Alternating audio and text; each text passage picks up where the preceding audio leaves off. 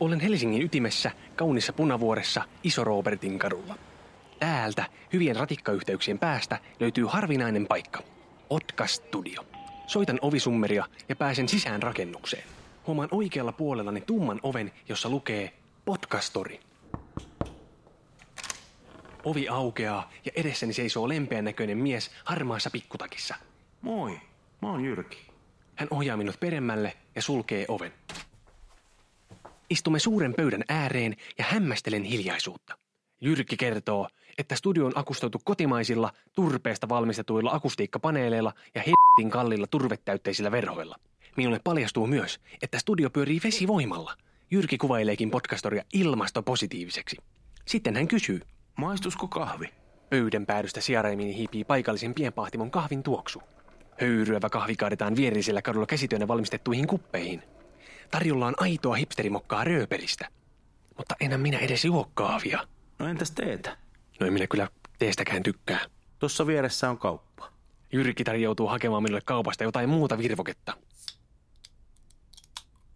Minua alkaa jännittää. Pöydässä on mikrofoneja sekä monia minulle tuntemattomia laitteita. Studio on niin upea, että tänne voisi tuoda vaikka pääministerin. En ole koskaan äänittänyt mitään, ja nyt minun pitäisi äänittää podcastini ensimmäinen jakso. Asettelen muistiinpanoni vapisevin käsin pöydälle. Jyrki kehottaa minua unohtamaan turhan tarkan käsikirjoituksen ja puhumaan rauhallisesti omin sanoin. Onhan aihe minulle kuitenkin läheinen. Otat vaan ihan rennosti. Laitan kuulokkeet päähäni ja asettelen mikin eteeni. Tunnen itseni Joe Roganiksi. Kuulen ensimmäistä kertaa oman ääneni ja järkytyn. Minähän kuulostan hyvältä. Sitten käymme töihin. Saan hommasta pian kiinni ja pääsemme etenemään vauhdikkaasti.